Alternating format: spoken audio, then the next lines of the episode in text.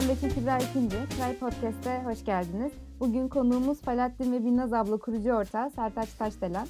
Hoş geldiniz Sertaç Bey. Merhaba Betül, çok teşekkür ederim davetiniz için. Ee, ilk olarak biraz kendinizden ve bir girişimci olma hikayenizden bahsedebilir misiniz?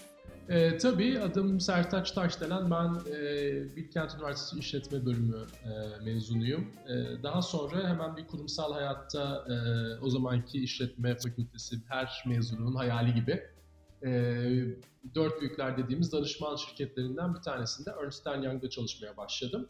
E, Dubai'de, Türkiye'de değil.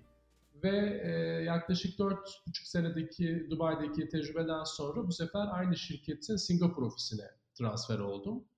Ee, Singapur'da zaten bütün bu hikayeler aslında benim girişimciliğe giden yolculuğum Dubai'den Singapur'a giderkenki veda yemeğimde aslında ortaya çıktı. Şöyle ki e, benim annem Binnaz Hanım aslında eczacı fakat çok hoş sohbet, çok neşeli birisi ve çok güzel kahve falı bakar.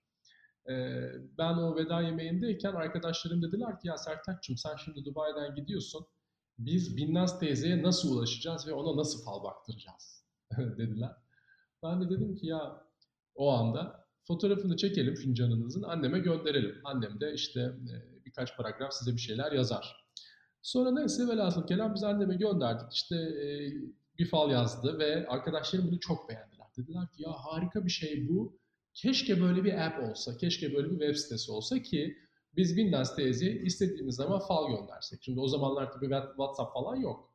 E, hatta BlackBerry Messenger'dan konuşuyoruz. Sonra hakikaten ben bu olay tabii o anda masada konuşuldu ama hemen de ya hayata geçiremedik. Sonra ben Singapur'a gittim. Gene çalışma hayatına devam ediyorum kurumsal e, olarak. Sonra bir yerde artık bana tak etti. Dedi ki ya ben kurumsal hayatta olmak istemediğime karar verdim. Ne yapacağımı da çok bilmiyordum. Dedim ki şunu en azından bir deneyebiliriz. Yani zamanında konuşmuştuk bu fikri. Fena fikir de değil. İşin içinde de annem var. Ee, sonra hakikaten biz küçük bir e, WordPress temasıyla başladık. Ve e, iş buralara kadar geldi. İşin aslı 2011'de başladı. E, çok hızlı bir ivmelenme gösterdi. O zamanlar ortağım, şu anda da hala ortağım olan e, Kaya Diker'le tanıştık. Kaya işin teknik tarafını e, yönetmeye ve geliştirmeye başladı. Ben de işin e, yönetimsel tarafını e, devraldım. 2012'de ben istifa ettim. Kaya o zamanlar Amerika'da master öğrencisi, e, tez yazıyor. O da onu bıraktı. Biz ikimiz bu girişimcilik yolculuğuna başladık. Binnaz abla uygulaması şu anda yaklaşık bin e, yorumcusuyla beraber dünyanın dört bir tarafında. İngilizce, Türkçe, Arapça, e, işte Çince, Japonca gibi egzotik dillerde beraber olmak üzere birçok farklı dilde yorumcunun yorum yaptığı bir pazar yeri oldu. Kahve, tarot, astroloji gibi istediğiniz fal türünü seçip e, konuşabiliyorsunuz. E, onun dışında e, tabii işin bir de yapay zekaya dönüşmesi hikayesi var. O da Binnaz abla e, projesi belli bir büyüklüğe gelince ve biz kendimizi daha fazla scale nasıl edebiliriz, nasıl ölçeklendirebiliriz diye düşündüğümüz günlere tekabül ediyor. O da e, yaklaşık 2016 gibi. Biz kafa kafaya verdik ve dedik ki Binnaz abla nasıl daha büyüyebilir? Binnaz abla projesi çünkü gerçek bir insana bağlı ve o da e, bu kişinin bakabileceği fal sayısıyla sınırlı. Dolayısıyla bunu bir şekilde bir algoritmik hale getirmek gibi bir e, yolculuğa çıktık. E, ve şu anda herkesin çok severek kullandığı, milyonlarca kullanıcısı olan, günde milyonlarca fal bakan Paladin uygulamasına dönüştü. E, şimdi tabii böyle bir monolog gibi olmasın ben yaklaşık 4,5 dakikadır konuşuyorum. Sen istersen sorularla tabii ki araya gir. Çünkü e, hikaye öyle bir hikaye ki Böyle sırayla gidiyor yani. Bir de, eee, kendisi zaten başlangıç noktasından itibaren gelişen bir şey olduğu için, eee, ben şimdi şeyi sormak istiyorum. Bu, eee, bir yapay zekâyla işi büyütmeye karar verdiniz. Eee, bu uygulamada kullandığınız yapay zekâ da başlangıçtan beri bir, yol kat etmiştir. Nasıl bir yol kat etti? Nasıl bir gelişme görüyorsunuz? Nasıl bir fark oldu başlangıcından beri? Çok güzel soru. Burada hatta biz Kaya ile hep konuşurken kendi kızından örnek veriyor. Şimdi Kaya'nın e, bir kızı oldu. E, şu anda işte 3,5-4 yaşında e, Karaca isimli. E, diyor ki Karaca diyor resmen diyor bir yapay zeka gibi. Benim ona verdiğim her neyse, annesinin ona verdiği her neyse, çevresinden öğrendiği her neyse o şekilde gelişiyor. Kullanmış olduğu kelimeler, e, pek tabii cümle yapısı, pek tabii e, kültürü, okudukları, dinledikleri, gördükleri dedi onu e, şekillendiriyor ve onu bir e, yetişkin insan haline getiriyor. Ve şimdi biz de bir taraftan yapay zeka yazılımıyla uğraştığımız için ve tabii işin teknik tarafını e, ortağım yönettiği için bunu çok daha iyi gözlemleyebiliyor. O yüzden verdiğin örnek çok doğru. Yani bir gelişim süreci içerisinde. Yapay zeka dediğimiz şey e, hani böyle bir şey e, dışarıdan alayım da kendi projeme e, enjekte edeyim dediğimiz bir şey değil. Mesela ben bu e, hatayı bazı girişimcilerde görüyorum. Yapmış oldukları sunumda diyorlar ki işte 2020'de yapay zekaya geçiş yapacağız falan. Yani böyle bir şey yok yapay zeka bakkaldan alıp e, monte edemiyorsunuz ki girişiminize. Bu bayağı 1 ve 0 ile başlıyor. Diyorsunuz ki evet biz hangi tarafı algoritmik hale getirebiliriz? Nerede görüntü işleme teknolojisi kendi kendini e, geliştirmeye başlayabilir? Nerede text generation başlayabilir? Nerede voice recognition başlayabilir? Ve bunlar birbirleriyle nasıl bir iletişim halinde olabilir?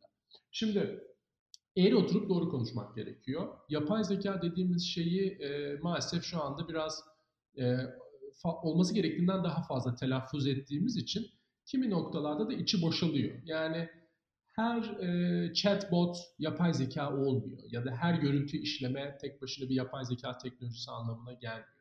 Bu da kendi içinde birçok dalı olan e, ve e, birçok farklı endüstride, birçok farklı girişimcinin bir araya gelip belki uzun vadede birbirleriyle konuşan bir sistem haline gelmesi gibi. Yani internet gibi belki düşünebiliriz, bir örnek verebiliriz. Yani e, tek bir bilgisayardan oluşmuyor ve birçok ağ ve birçok farklı e, bilginin bir araya gelmesiyle oluşuyor.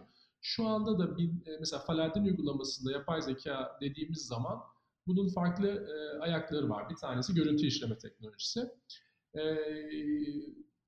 burada gönderilen kahve e, fotoğrafının yani kahve fincanı fotoğrafının içindeki telveleri analiz eden bir sistem var. Ve bu gönderilen fotoğraf eğer bir kahve fincanı değilse bunu algılıyor sistem ve diyor ki kusura bakma ben bunun falına bakamam. Çok basit bir teknoloji. Yani çok basit de değil ama basit bir teknoloji. Çok zor bir şey değil bunu yapabilmek. Fakat dataya ihtiyacınız var. Yani çekilmiş milyonlarca kahve falı fotoğrafına bu sisteme öğretmek gerekiyor. Aynı küçük bir insana, küçük bir çocuğa bak bu cız, bunu elleme, bu güzel, bunu ye, bunu yeme gibi öğretmek gibi. Şimdi biz de alet ediyoruz ki bak kardeşim bu kahve falı fotoğrafı bunu onayla. Bu değil bunu onaylama. Sonra belli bir yerden sonra o inanın gerçek bir insanın bile gözünde ya bu fincan mı değil mi dediği e, şeyleri ayırt etmeye başlıyor. Bu da çok komik şeylere yol açıyor aslında. Çünkü şimdi bizde onaylanmayan fotoğraflar başka bir folder'a düşüyor. Ve ben bazen o folder'a girip bakıyorum. İçine neler gönderildiğini tahmin bile edemezsiniz bizim Türk insanının zannediyorum böyle bir şeyi var. yapay zekayı alt etme. Yani yapay zekaya öyle bir fotoğraf göndereceğim ki algılayamayacak. Bunun bir fincan mı yoksa var. Yani şöyle fotoğraflar var mesela. Kahve telvesini yüzüne sürüp selfie çekip Falahdin'e göndermek diye bir e, fenomen var mesela. Öyle bir fal çeşidi yoktur diye düşünüyorum ben normalde ama. öyle, bir, öyle bir fal çeşidi yokmuş ama böyle bir cilt bakımı metodu varmış hanımlar arasında. Bunu da aslında görmüş olduk. Sonra mesela bayağı fincan resmi çiziyor mesela. Alıyor tükenmez kalemi. Fincan resmi çiziyor. Bunu kesiyor. içine telve resimleri yapıyor ve bunu Faladin'e gönderiyor. Bakalım anlayacak mı diye gibi gibi çok ilginç şeylere maruz kalıyoruz. Gerçekten işte vakit harcayıp bu konu üstüne evet. uğraşanlar var evet, ama evet. anladığım kadarıyla. Var var. Bunu bir oyun gibi görenler var. Mesela birbirleri arasında bu bir challenge olabilir. Yani Faladin'i alt etme challenge falan. E, şaka bir tarafı şimdi biz evet yani burada e, kendimizi de dev aynısında görmeye gerek yok arkadaşlar. Bakın yani şu anda yaşadığımız konjonktürde görüyorsun bir virüs salgınının karşısında insan ırkının ne kadar kırılgan olduğunu tekrar gördük. Sağlık çalışanlarının önemi tekrar ortaya çıktı. Sağlık teknolojilerinin önemi tekrar öne, e, çıktı. Biyoteknoloji. Şimdi biyoteknoloji mesela e, ya, yapay zeka biyoteknoloji gibi alanlarda da kullanılıyor da sağlık sektöründe kullanılıyor. Biz de amacımız yani Faladen uygulaması şu anda bahsettiğim gibi mesela görüntü e, tanımayla ilgili bir tarafı var. Bunu yarın bir gün biz sağlık teknolojilerinde de kullanabileceğimizi düşünüyoruz. E, şimdi bakıyorsun şu andaki konjonktürde bile bir akciğer tomografisini bir bilgisayarın ya da bir yapay zekanın görmesiyle bir e, işte şeyle kıyaslıyorlar. Bir profesörle kıyaslıyorlar. Yapay zeka daha iyi biliyor. Niye? Veri var. 10 milyar tane diyelim ki çekilmiş tomografi görselini yüklüyorlar. E, öğreniyor. E, herkese biz de şu anda mesela bu konudaki bilgilerimizi, öğre, öğre, öğrenmiş olduğumuz şeyleri yarın bir gün daha farklı sektörlere uygulanabilir olduğunu düşünüyoruz gibi. Bir de Faladin'de yapay zeka dediğimizde bu hem görüntü tarafı hem de text generation tarafı var. O da ilk başta bizim yazmış olduğumuz şeyleri harmanlaması ve şu anda da kendi yazması anlamına geliyor. Ne demek bu? Adeta küçük bir çocuğa e, okuma yazma öğretir gibi ya da konuşma öğretir gibi. Mesela ne diyorsunuz? Bak bu araba. Bu da renkler, kırmızı. E ondan sonra kırmızı araba demeyi öğreniyor çocuk. Ya da diyor ki kırmızı araba hızlı gidiyor demeyi öğreniyor. Ama ilk başta e, bir yaşındaki çocuk bu cümleyi kuramayabiliyor. Kelime kelime öğretiyorsun. Ondan sonra cümle cümle öğretiyorsun. Hakikaten e, çok ilginç geliyor bana. Çok da felsefik geliyor. E, doğadaki e, milyarlarca yıllık bu evrim sonucu insanoğlunun gelmiş olduğu ve insan beyninin gelmiş olduğu bu sofistike durum e, işte üst üste koyarak bir şeyleri hep e, bir önceki jenerasyondan devşirerek gelmiş olduğumuz çok üst bir nokta. Yapay zeka da öyle. Yani ilk başta sadece bir bilgisayar kodu, bir ve sıfırdan oluşmuş bir e, tek liner bir şey olsa bile şu anda gelmiş olduğu nokta dünyada çok farklı yerlere e, tesir etmeye başladı. Biz de e, mütevazi ve e, gözü daha yukarılarda olan, vizyonu çok daha ileride olan bir e, Türk startup'ı olarak, mühendislerden oluşmuş bir teknoloji şirketi olarak bu işin bir parçası olmaktan gurur duyuyoruz. Ee, evet, dev aynasında görmüyoruz kendimizi henüz e, ne kansere çare bulduk, ne koronavirüsüne çare bulduk, ne e, uzaya adam gönderdik. Biz bir fal sitesiyiz, bir fal uygulamasıyız. Ama insanoğlunun eğlenceye de ihtiyacı olduğu çok net bariz bir şekilde belli oldu. Görüyorsun mesela Zoom e, işte ne kadar patladı şu dönemde. Niye? Bir insanın konuşmaya, sosyalleşmeye, eğlenceye de demek ki ihtiyacı var. E, biz de işin bu tarafında olmaktan e, gayet keyifliyiz. E, işte dediğim gibi bunu daha ileri noktalara taşımak da bizim e, görevimiz. Sadece Zoom gibi uygulamalar değil, böyle e, insanları video ortamında bir araya getiren eğlence application'ları da çok fazla insanların kullanımına girdi. Eee, ben şeyi de sormak istiyorum. Şimdi siz bir fal uygulaması yaptınız. Bunda yapay zekâyı öğrendiniz ve, eee, nasıl uygulandığını, nasıl sonuçlar doğurduğunu gördünüz ve farklı sektörlere de girmeye karar verdiniz bu bağlamda. Paladin'i taşıyama taşımak şeklinde olabilir. Bu yeniden başka bir uygulama geliştirmek şeklinde olabilir. Yani aslında girişimci olarak bir yola girdikten sonra farklı resimleri de görmeye başlıyor insan. Yapay zeka alanında çalışan ve bu alanda çalışmayı planlayan girişimcilere siz ne önerirsiniz bu, eee, tecrübenizi göz önünde bulundurduğumuzda? Valla ben e, hem yapay zeka alanında hem de birçok farklı alanda çalışan bütün girişimci arkadaşlarıma e, bu e, hayat yolculuğunda 5 noktada özetleyeyim. Kendi adıma da e, öğrenmiş olduğum şeyleri naçizane tabii ki. Arkadaşlar birincisi kendini tanı. Bir insan neden girişimci olmak istediğini evvela bilmeli. Ben neden dünyaya geldim? Ne yapmak istiyorum bu hayatta diye. Çünkü e, hayatın işin oluyor. Bununla ilgili kafa patlatıyorsun, zamanını harcıyorsun. E, eninde sonunda bunu sadece para için yapıyorsan seni zaten tatmin etmiyor. E, o evvela kendimizi tanımamız gerekiyor. Gerçekten girişimci olmak istiyor muyuz? İkincisi çok büyük hayaller kurmak. Ya bakın biz e, bu hayal kurma konusunda maalesef hep e, limitli ve e, birbirimizi de yerici davranıyoruz. Diyoruz ki canım olmaz öyle şey falan. Ya ben fal sitesi bile kurmak istediğim zaman Binnaz ablaya bütün arkadaşlarım deli misin demişlerdi. E, halbuki uzaya adam göndermekten bahsetmiyordum. Çok da basit bir şeydi. Olmaz ki falan demişlerdi. Oldu. E, keşke daha büyük hayaller kurabiliyor olsak. Daha böyle bir yetimiz olsa. İki hayal kurmak. Üç hedef koymak. Şimdi sadece hayal kurmak da yetmiyor. Ben uzaya adam göndereceğim. E ne yapacaksın abi bununla ilgili? E, bir adım atıyor musun? Hadi uzay gemisi yapalım o zaman. Deyip başlamak gerekiyor. Bunları böyle bölmek gerekiyor hedefleri. Dördüncüsü en önemlisi çok ama çok çalışmak gerekiyor. Burası eksik kalıyor maalesef. Güdük kalıyor. İşte şöyle de bir geyik türedi ya. Evrenden istiyorum. Böyle bir şey yok ya. Yani evrenden istiyorum deyip 40 saat meditasyon da yapsanız gelmiyor. Çalışmak gerekiyor. Günde 20 saat çalışmadan, efendim kafayı kırmadan, e, disiplinli bir şekilde e, kendini yönetmeden, projeyi yönetmeden, arkadaşlarınla birlik olmadan e, bir şeyi başarmak mümkün değil. Bakın futbolu bile oynayamaz hale geldik. Almanya adamlar hem dünyanın en iyi arabalarını yapıyor hem de dünyanın en iyi topunu oynuyor. Niye? Disiplin. Niye? Plan program. Niye? Uzun vadeli düşünce. Niye? Altyapı. Bizde niye yok? Hiçbiri yok. E o zaman niye biz e, ya işte efendim Türkiye ekonomisi büyümüyor? E büyümez tabii. Çünkü e, disiplinli bir şekilde çalışmıyoruz. Tembel bir e, memleketiz.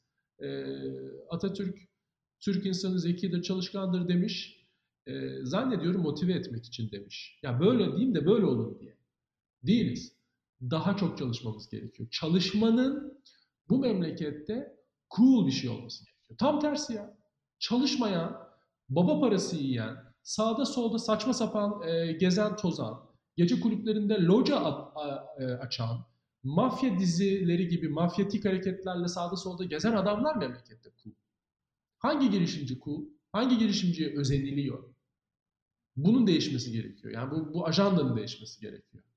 Bu biraz değişmeye başladı bence. Girişimci Değişmeye başlıyor. insanların Evet, evet, gözünde öyle. Kesinlikle. Eee, siz günde kaç saat çalışıyorsunuz? Yani böyle bir günlük çalışma şeyiniz nedir? Eee, nasıl bir çalışma düzeniniz şöyle, var? eee, burada denge önemli. Hayatın dengesini de şaşmamak lazım. Çünkü sağlıklı ve baş, sağlıklı ve mutlu bireyler eee, verimli çalışabiliyor. Eee, bununla ilgili de bir sürü çalışma var. Sağlıklı uyuyan bireyler daha efektif çalışıyor. Sağlıklı beslenen insanlar daha iyi eee, olabiliyor. Dolayısıyla mutlaka bir denge olmalı. Bu denge tabii kimi zaman daha çok çalışayım ama bir tık az uyuyayım, bir tık kötü e, hani sosyal hayatım olsun şeklinde kayabiliyor. Benim de hayatımda böyle dönemler var. Bunlar her iki girişimde çıktığı e, zamanlar. Bir Nazavlı uygulaması ilk çıktığı zaman bir sene kapandık. Günde 20 saat sabah kalkıyorduk. Oturuyorduk bilgisayarın başına. Yani gözümüzden uyku akıyordu. Kapanana kadar e, bir şeyler develop, develop etmeye çalışıyorduk. E fakat ne oldu? Sonra belli bir büyüklüğe geldikten sonra işlerini delege etmeye başlıyorsun. Etmelisin de. Ve e, kendi üstüne düşen vazifeleri e, insanlara dağıtıp bu sefer bir takım yönetmeye e, iş dönüyor. Dolayısıyla aslında bu kolektif bir e, hale geliyor. Bir e, ekosistem haline geliyor kendi içinde. Sonra Faladin'in de ilk kurulma aşaması yine böyle çok uykusuz geceler geçti. Fakat şimdi baktığım noktada e, yine çok çalışıyorum. Normal bir e, çalışma saatinden daha fazla çalışıyorumdur. Ya ben sabah saat 7'de kalkıyorum. E, geçiyorum işimin başına. Bu işimin başına geçmek mutlaka bilgisayarın başına geçiyorum anlamına değil. Benim beynimdeki nöronlar işimle ilgili e, fire ediyor anlamına geliyor. Yani o anda kahve de içiyor olsam, egzersiz de yapıyor olsam, dışarıda motor sürüyor da olsam kafamda iş oluyor.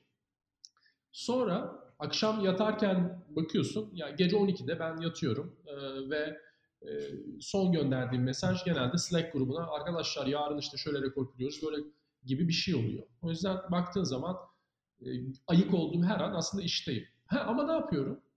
Tabii arka planda bunlar çalışıyor ama ön planda e, sosyal hayata devam ediyorum. Sporu çok seviyorum. E, bunu yapmamız gerekiyor. E, hobilerim var. E, onlarla ilgileniyorum. Sanatı çok seviyorum. E, doğayı çok seviyorum. Gibi gibi bu şekilde hayatımızı e, dengeye koymamız gerekiyor. Eee, 5 tane adımı var dediniz. Kendini tanı, büyük hayal kur, hedef koy, çalış ve bravo. 5'inci kaldı. Evet. Bravo, kaçırmadın. Beşincisi de pozitif ol. Bir insan pozitif ya da negatif olmayı seçebilir. Bu arkadaşlar durumdan bağımsız bir şeydir. En kötü durumda bile Allah korusun sadece ölümün çaresi yok. Geri kalan her durumda her şeyin çaresi var. Bir, her şeye bir bakış açısıdır ve bu bakış açısını iyi ya da kötü seçmek insanın kendisindedir. Efendim elektrikler kesildi, sular kesildi diye ders çalışmayan çocuklar olurdu. Kimisi de köy okuluna 20 kilometre yalın ayak yürüyüp ödevlerini yapıp birinci olup ondan sonra Harvard Üniversitesi'nde burslu okuyan çocuklar da olurdu. Yok mu? Var. Neden? Çünkü birisi konuya daha farklı yaklaşıyor, öbürü bahane bulmaya yaklaşıyor. Bahane bahane yok. Bir insan hayata olumlu bakmak istiyorsa sabah kalkar der ki ben canlıyım, hayattayım, gözüm görüyor, kulağım duyuyor. Allah'ım sen e, bunları bana verdiğin için çok şükür der, başlar çalışmaya. Bu bakış açısı. Ben hayatta pozitif bakan birisiyim, çok pozitif bakan birisiyim hatta kimi zaman gereksiz şekilde. Bunu annemden öğrendim. Ee, öğrenmedim de belki işte benim yapay zeka kurulumumda belki bu vardı. Bunu gördüm. Ee, ve bunun hayatta çok faydalı, çok e, güzel bir şey olduğunu düşünüyorum. Hem insanı daha mutlu ediyor, çevresini daha mutlu ediyor, yaptığınız işe yansıyor ve daha büyük hayaller kurmanıza da e, bir şekilde işte e, olanak sağlamış oluyor. Dolayısıyla senin de saydığın gibi toplam 5 tane benim adıma e, küçük nokta var. Çok teşekkürler Sertaç Bey. Çok keyifli ve pozitif bir e, yayın oldu bizim için de. Sizin başka eklemek istediğiniz bir notunuz var mı? Ee, yok, çok teşekkür ederim. Benim için de çok keyifli oldu. Bu şekilde e, yayınlarla e, sizler de bu duyguların, düşüncelerin yayılmasına e, sebep oluyorsunuz, e, yardımcı oluyorsunuz. Çok teşekkür ederim. E, tekrar teşekkürler. Bir sonraki Try Podcast'te görüşmek üzere. Bu zamana kadar da herhangi bir notunuz, öneriniz olursa bize info.turkiye.ai adresinden mail atabilirsiniz. Çok teşekkürler tekrar görüşmek üzere.